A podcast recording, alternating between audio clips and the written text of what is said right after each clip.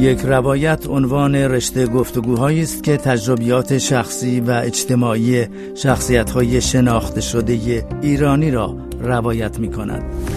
این ویژه برنامه تلاش دارد نگاهی صمیمی و نزدیکتر داشته باشد به تجربه های زندگی چهره های آشنا از زبان خودشان در برنامه این ساعت روایت با لادن برومند یکی از بنیانگذاران و اعضای هیئت مدیره بنیاد عبدالرحمن برومند به گفتگو می نشینیم تا درباره علت آغاز کار این بنیاد و همچنین قتل پدر ایشان دکتر عبدالرحمن برومند در 29 فروردین سال 1370 در پاریس بیشتر بدانیم. من فرهنگ قویمی هستم و از شما دعوت می کنم به روایت لادن برومند. توجه فرمایید. خانم برومند ابتدا از شما می‌خوام خواهش کنم که در مورد پیشینه کاری و تحصیلی خودتون برای شنوندگان ما یک شمه بیان کنید تا بیشتر با شما آشنا بشیم. من متولد تهران هستم. وقتی که پدرم در واقع به تهران به یه شکلی تبعید شد بعد از انتخابات منحل شده 1140 اگه اشتباه نکنم. پدرم کاندید بود در اصفهان و وقتی که این انتخابات منحل شد و پدرم و چند نفر از اعضای جبهه ملی بازداشت شدن بعد از اون مقامات دولتی به پدرم گفتن شما دیگه حق ندارید در اصفهان زندگی کنید. به همین دلیل من تحصیلات ابتدایی و متوسطه خودم رو در تهران تموم کردم و بعد برای ادامه تحصیلات به فرانسه رفتم. اونجا لیسانس علوم اجتماعی گرفتم و بعد تحصیلات دکترا در فلسفه سیاسی و تاریخ ادامه دادم و موضوع دکترام راجع به انقلاب فرانسه و به ویژه پایه های ایدئولوژیک حکومت ترور در انقلاب فرانسه بود که اونجا به پایان رسوندم در پاریس و این به شکل کتاب هم در فرانسه و به زبان فرانسه منتشر شد. خانم برومندهای شما در زمان انقلاب وقتی که پدر و مادرتون و خانواده از ایران خارج شدند همزمان با اونها بودین پس از انقلاب از ایران به پاریس رفتین یا اینکه در آن روزگار شما در خارج از ایران بودین؟ من 1975 اومدم به پاریس و خارج از ایران بودم. وقتی که خمینی به پاریس اومد من پاریس بودم و چون آقای بنی اون موقع هنوز جزی از جبهه ملی بود و حتی نمایندگی جبهه ملی رو در فرانسه داشت ما روابط دوستانه داشتیم با اونها. پدرم با بنی دوست بود و من هم با خانوادهشون آشنایی داشتم. از این طریق راه داشتم به نفل و شتو.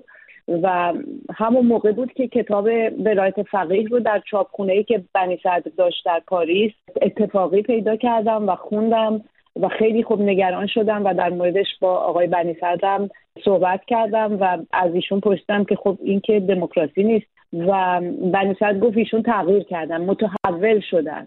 و من به خاطر دارم که گفتم عجب چون بالاخره اون موقع ما جوون بودیم یه کمی هم ساده ولی دیگه نه اینقدر ساده که فکر کنیم یه مرد هفتاد ساله مثل جوانای هیپی اون موقع هی را بره بگه من متحول شدم. گفتم خب چطور از خودشون بپرسیم متحول شدن یا نه؟ و قرار شد که من سوالامو بنویسم و بدم بنیصد بده به آقای خمینی و در یه گرد همایی که بود با چند تا جوونا که بنیصد قرار گذاشته بود با خمینی. این مثلا چند روز قبل از برگشتن خمینی بود به ایران. ما رفتیم اونجا همه و سوالا رو بنیصد داد. من هیچ وقت این لحظه رو یادم نمیره. بعد اینکه داد به دامادش اشراقی اشراقی بود تو هنوز خمینی نیومده بود تو جلسه. و شاید ده دقیقه بعدش اشراقی اومد بیرون و سوالا رو داد به من و گفت آقا به این سوالا جواب نمیدن. بعد من گفتم چرا جواب نمیدن؟ گفت که الان وقتش نیست. گفتم پس وقتش کیه؟ اگه الان نیست وقتش. و موقع یه کمی سر صدا کردم اونجا و از همون موقع من متوجه شدم که یه قضیه درست نیست خلاصه اینجا و بعدا خود خمینی گفت من خوده کردم در این مورد. به همین دلیل روابط منم از اون موقع دیگه یواش یواش با آقای بنی صدر و دوستانش به اون صمیمیت دیگه نبود و تا بعد که برگشتم موقع انقلاب یه هفته بعد از خمینی شاید منم برگشتم ایران برای ادامه تحقیقاتم راجع به انقلاب که دیگه بعد از اولین اعدام ها روابطم با اونها قطع متشکرم از اینکه این خاطره رو تعریف کردین. ولی به حال بیش از چهار دهه از اون روزها گذشته و بسیاری به ماهیت این رژیم پی بردن. ولی برگردیم به مسئله محوری این گفتگو.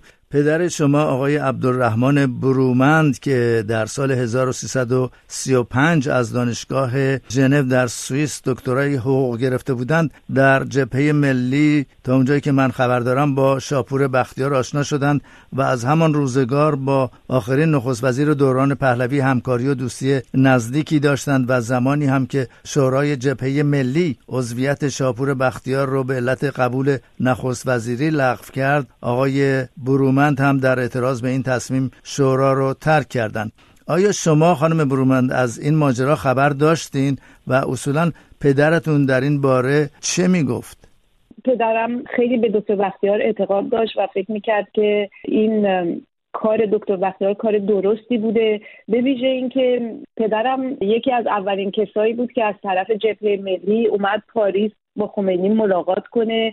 تا ببینه که اصلا آقای خمینی برنامهش چی چی کار می‌خواد بکنه و ارتباطی برقرار کنه رسما از طرف جبهه ملی با خمینی. و همونجا بود که آقای خمینی بهش گفته بود که من شما رو به عنوان جبهه ملی قبول نمی کنم یعنی نمیپذیرم. من جبهه مبهه نمی‌شناسم. و پدرم بارها و بارها این خاطره رو برای ما و برای دوستاش تعریف کرده بود.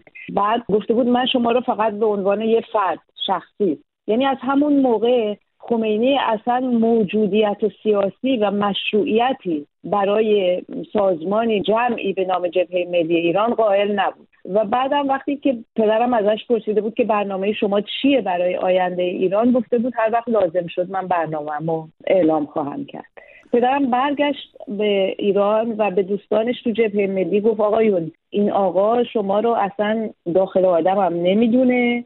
و تصمیمم نداره که همکاری و اینایی تو کار نیست و خلاصه بهشون در مورد خمینی هشدار داد. در نتیجه از قبل پدرم آگاهی داشت و به دوستاشم گفته بود که این داستان اینطوریه. به همین دلیلم وقتی که آقای سنجابی اومد پاریس و بیعت کرد به طور کلی بدون اینکه خمینی حتی قراردادی یا توافقنامه ای رو با ایشون امضا کنه ایشون یک طرفه کل حاکمیت خود سازمان رو از بین برد و رفت تحت فرماندهی خمینی. خب پدرم و دکتر بختیار و اینا از این موضوع خیلی عصبانی بودن و به همین دلیل هم وقتی که دکتر بختیار نخست وزیر رو قبول کرد پدرم به شدت از او حمایت کرد و هر طوری که می‌تونست گفت من به شما کمک می‌کنم و بعدش هم وقتی که دکتر بختیار رو جبهه ملی اخراج کرد پدرم هم استفاده داد خانم برومن شنیدم که آقای عبدالرحمن برومن پدرتون زمانی که در همین دیدار با آقای خمینی به ایشون گفته بود که چرا نام جبهه ملی رو جبهه ملی اسلامی نمی‌گذارید؟ آیا این موضوع صحت داره؟ و اگر چنینه پدر شما چه پاسخی داده بودن بله این کاملا صحت داره. پدرم در خاطراتش هم اینو گفته.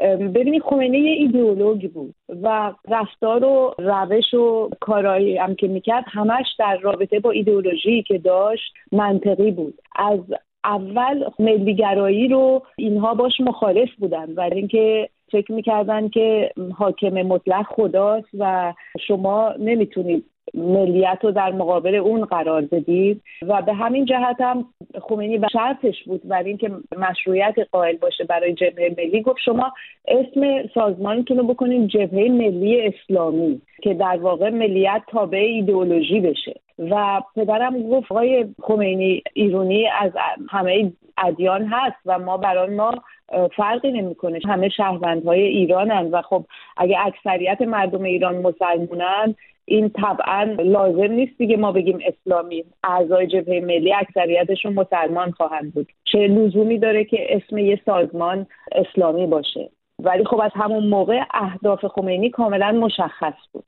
خانم برومند اما برگردیم به روز 29 فروردین سال 1370 که در یک روز بهاری پدر شما هنگام بازگشت به خونه در پاریس و در مقابل آسانسور با ضربات متعدد چاقوی یک یا چند نفر مهاجم به قتل رسیدند.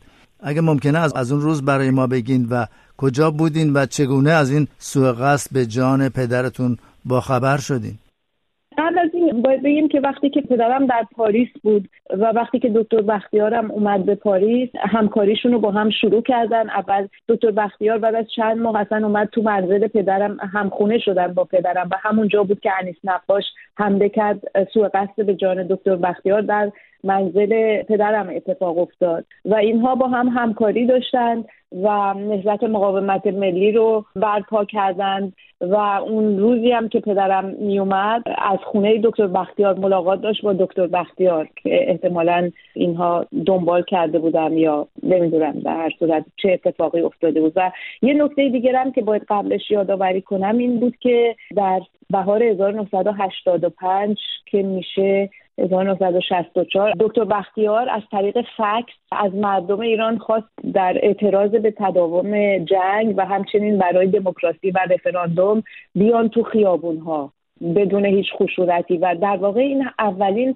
حرکت اعتراضی بود که جمهوری اسلامی باش روبرو شد. به یه شکلی این پتانسیل مبارزات مدنی رو که برای اولین بار دکتر بختیار مفتکرش بود اینها رو خیلی نگران کرد و تمام کمپین بمبگذاری تو پاریس و غیره هم بعد از این اتفاقات شروع شد و شکل گرفت و فشار آوردن رو دولت که حرکت و مبارزات مخالفین رو محدود کنه و دولت فرانسه این کارو کرد. به همین دلیل در عین حالی که به نظر می اومد اپوزیسیون اون موقع قدرتش خیلی کمتر شده زمان رفسنجانی بود. رفسنجانی می‌گفت ما درها رو باز می‌کردیم یک کمپینی شروع کردن که تبعیدیون رو برگردونن به ایران و غیره. اینها در این حال خودشون چون از ضعفهای خودشون آگاه بودن خیلی نگران بودن. و به همین دلیل یک برنامه در واقع قتل عام مبارزان و مخالفان در خارج از کشور شکل گرفت که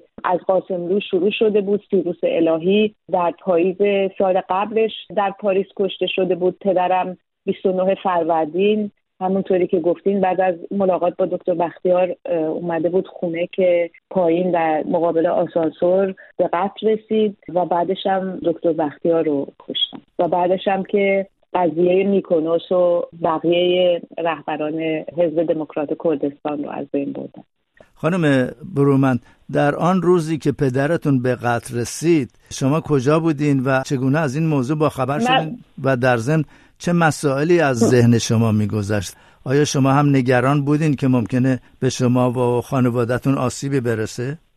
ببینیم ما همیشه نگران بودیم. یعنی از وقتی که برادران اویسی کشتن در پاریس. ما می‌دونستیم که پدرم در خطره. و خب برای دکتر بختیار کمتر نگران بودیم چون واقعا یک پوشش حمایتی قوی داشت. ولی پدرم هیچ کس رو نداشت. پلیس بهش اجازه داده بود که اسلحه با خودش داشته باشه. پدرم حتی یه جریقه ضد گلوله هم داشت که همیشه تو کمدش آویزون بود. اسلحهش هم با خودش هم نمی‌کرد به یه شکلی. ولی اون موقع همشون فکر می‌کردن که چون امکانات نهضت خیلی کم شده بود بالاخره این باز شدن به طرف غرب شوروی هم که تقریبا داشت فرو می پاشید باز شدن رو به غرب جزو سیاست های رفسنجانی بود. خودشون فکر نمی‌کردن خطری باشن برای جمهوری اسلامی که در اون موقع تصمیم بگیره که اینها رو از بین ببره. ولی شاید اون روزها و ماها از همیشه کمتر نگران بودیم و خیلی شوکه شدیم وقتی که این اتفاق افتاد. ولی من یادم همون روز برادرم بهم زنگ زد. خودم رو رسوندم به خونه پدر مادرم و پدرم هنوز جلوی آسانسور بود و دکتر بالا سرش بود و پلیس که البته نگذاشت من بهش نزدیک بشم.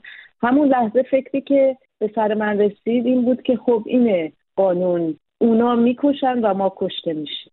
با پوزش از اینکه شما رو به اون روزها بردم و خاطرات تلخ اون روزها برای شما احتمالا زنده شد.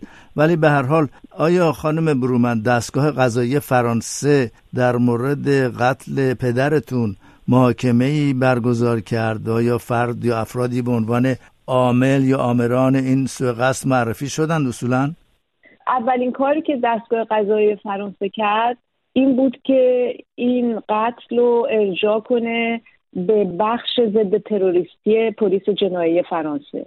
یعنی به یه شکلی با ارجاع این موضوع معلوم بود که دولت فرانسه فرض اصلیش اینه که این کار رو دولت ایران کرده. منتها پرونده باز شد و هنوزم بازه و ما اصرار داریم که این پرونده باز بمونه بعد از سی و اندی سال. تنها وقتی که مورد پدرم رسما مطرح شد تو دادگاه دکتر بختیار بود و در سخنان دادستانی و ادعانامه دادستان که قتلهای مختلف رو شمرد برای اینکه نشون بده که چطور محرک اصلی دولت از بین بردن سازمان های سیاسی اپوزیسیون و قتل پدرم یکی از اقداماتی بود برای از بین بردن نهضت مقاومت ملی ایران و قتل دکتر بختیارم اقدام بعدی بود در این راه. بله همونطور که اشاره کردین در حدود چهار ماه پس از ترور پدرتون شاپور بختیار و سروش کتیبه دستیار ایشان هم در حومه پاریس و با ضربات چاقو به قتل رسیدند. ولی در اینجا می‌خوام بپرسم که خانم برومند چه عللی باعث شد که شما و خواهرتون خانم رویا برومند ده سال پس از قتل پدر تصمیم گرفتین که بنیاد عبدالرحمن برومند رو پایه گذاری کنید؟ ببینید وقتی که یه همچی فاجعه توی خانواده رخ میده فقط کسایی که این تجربه رو کردن می‌تونن بفهمند چجوری و به خصوص زمانی که عدالتی در کار نیست. برای اینکه ما مملکتمون دولتمون یعنی ایران عامر و عامل این قتل بود و دولتی که به ما پناهندگی داده بود اصرار زیادی برای اجرای عدالت نداشت. و خب در مورد بختیار که حتی شک و اینا بیشتر هم هست برای اینکه بختیار زیر دماغ پلیس فرانسه کشتن. به همین دلیل وزن این قتل میمونه روی دوش فرزندانش و خانواده. یعنی اونها حس وظیفه می‌کنن حس گناه می‌کنن و این واقعا زندگی رو غیر ممکن می‌کنه برای بازماندگان. ما همیشه فکر می‌کردیم که باید یه کاری بکنیم. خب ما تو خود نهضت مقاومت هم جزو سازمان جوانان بودیم. گزارش راجع به حقوق بشر از همون سال 61 و 62 خود من یه گزارش مفصلی رو با همکاری دوستامون و بقیه اعضای سازمان جوانان منتشر کرده بودیم. به تمام سازمان های بین المللی فرستاده بودیم. در نتیجه فعالیت حقوق بشری و فعالیت سیاسی جزء فرهنگ ما بود به یه شکلی. در این حالی که تحصیلاتمون هم ادامه می‌دادیم. چند تا اتفاق افتاد. یکی اینکه رویا اومده بود آمریکا زندگی می‌کرد و منم تصادفا به دلایل خصوصی اومدم آمریکا. و خب در آمریکا می‌دونید که آسونتر از اروپاست که بروکراسی و به خصوص تو فرانسه این کارا سخت تره و بعدم این که به قول رئیس جمهور سابق آمریکا اوباما yes we can do. می‌تونیم ما کاری رو بکنیم. این روحیه خیلی مصریه و به مهاجرین هم فوری مبتلا میشن به این روحیه. این یکی بود. یه نکته دیگه این بود که این انقلاب دیجیتال و باز شدن فضا و تماس با داخل ایران ما رو با یک نسل جدیدی روبرو کرد. که برعکس نسل خودمون که خیلی ایدئولوژی زده و جزمگرا بودن اینها خیلی بازتر بودن و مسائل حقوق بشر براشون خیلی ملموستر مطرح بود به خاطر تجربه ای که تو جمهوری اسلامی کرده بودن. این ما رو امیدوارتر کرد و تصمیم گرفتیم که خیلی خوب یک گزارشی همون سال 62 تدوین کرده بودیم که توش تمام قربانیان رو یعنی از تیمسار نصیری به عنوان قربانی توش مطرح بود تا یاران دکتر بختیار و اعضای قیام نوژه یا مجاهدین یا فدایان یا کسایی که برای مسائل مواد مخدر این بر اون بر ادام می شدن یا غیره همه توش بودن به خاطر اینکه ما می‌خواستیم به هموطنمون بگیم آقا مسئله حقوق بشر جهان شمولیشه. شما اگه فقط برای خودتون یه حقوقی رو بخواین به هیچ جایی نخواهید رسید. همینطوری که خمینی گروه گروه از همتون استفاده کرد. یه عده رو کشت و بعدم شماها رو کشت. در بله. نتیجه یه وقتی ملت ایران باید بفهمند که حقوق بشر جهان شموله و باید برای همه باشه. تو کتابش هست. اصلش تو اون کتاب بود. انقلاب دیجیتال این امکان رو به ما داد که این کار رو در سطح دیگه انجام بدیم. خانم برومند شما علاوه بر بنیاد عبدالرحمن برومند یک وبسایت حقوق بشری دیگه هم با عنوان یادبود امید به دو زبان فارسی و انگلیسی ایجاد کردین. در مورد طرح یادبود امید هم مختصری اگر ممکنه توضیح بدین. بله طرح یادبود امید دقیقا طرح اصلی بنیاد عبدالرحمن برومنده و فلسفهش هم این بود که عبدالرحمن برومند رو برای این کشتن که خواستار حقوق بشر و دموکراسی برای کشورش بود و ما با دفاع از حقوق بشر تمام هموطنامون با ثبت روایت کسانی که به حیاتشون پایمال شده در یک یادبودی در واقع کار عبدالرحمن برومند رو ادامه خواهیم داد تا قاطبینش بفهمند که با کشتن مخالفانشون افکار و ایدئال های اونها رو از بین نمی‌برند. به همین دلیل این یاد بوده امید که طرح اصلی بنیاد عبدالرحمن برومنده سعی می‌کنه که هر کسی رو که اینها کشتن به هر دلیلی که کشتن سرگذشتش رو روایت کنه و در اون روایت تمام حقوق بشری که در اون مورد نقص شده رو یادآوری کنه و به اون فرد اعاده حیثیت کنه. در این حال ما یه امکانی میدیم به خانواده ها که بیان و تعریف کنن از زندگی عزیزشون بگن. دفاعی که نتونستن هرگز در یک دادگاه واقعی برای اونها داشته باشن رو برای آیندگان داشته باشن تا این در حافظه تاریخی ما ثبت بشه. در این حال این مستندات رو طوری جمع آوری کردیم که اگر روزی یک کمیسیون حقیقتیابی ایجاد بشه که دادگاهی باشه بتونن ازش استفاده کنن هم برای اصلاحات قضایی که برای آینده ایران لازمه و هم برای دادخواهی و جبران خسارت و قرامت برای قربانیان. کما اینکه یکی از کارهایی که کردیم در مورد کشتار 67 و مدارکی که جمع آوری کردیم در واقع شد تکیه اصلی دادستانی در دادگاه استکهلم سوئد برای گرفتن و محاکمه کردن حمید نوری و در ادعانامه دادستانی به کار ما ارجاع شده بود و ما تونستیم برای اولین بار نتیجه قضایی که کار جدی مستند کردن نقض حقوق بشر توسط جمهوری اسلامی می‌تونه داشته باشه رو به چشم خودمون ببینیم خانم برومند شما با کارهای بنیاد عبدالرحمن برومند و یادبود امید همونطور که الان هم اشاره کردین تلاش های زیادی در زمینه مسائل حقوق بشری انجام میدین در این لحظه خاص شما چه آرزویی برای ایران و ایرانیان دارین؟ برای ایران آرزو دارم که بالاخره مبدل بشه به یک دموکراسی سکولار و حقوق بشر در صدر قانون اساسی آینده ایران ثبت بشه. آرزو دارم یه روز که تمام این اطلاعاتی که ما در امید جمع آوری کنیم رو به یک انستیتوی مطالعات خشونت دولتی در ایران تقدیم کنیم و اونها این کار رو ادامه بدن و کامل کنن و یک گنجینه از اطلاعات تاریخی باشه که آیندگان بتونن دائم بهش مراجعه کنن ازش درس بگیرن در مورد تاریخ ایران پژوهش کنن. خلاصه اینها آرزوهای منه. آرزوی من اینه که هموطنان من یه روزی روی خوشبختی و امید رو دوباره ببینن. خانم برومند به عنوان آخرین سوال آیا موضوعی هست که تا به حال در جایی مطرح نکردین و مایل هستین الان برای نخستین بار با شنوندگان رادیو فردا در میون بگذارین؟ چیزی که واقعا دلم می‌خواد اینه که زنده باشم و ببینم که پیکر پدرم دکتر بختیار و فرهنگ عزیز مرادی که در ترکیه ترور شد و یکی از افسرهای وطن پرست کشورمون بود رو برگردونیم به ایران و پدرم و فرهنگ عزیز مرادی رو به خاک ایران بسپریم و خاکستر دکتر بختیار رو همون جوری که آرزوش بود به دامنه کوههای بختیاری.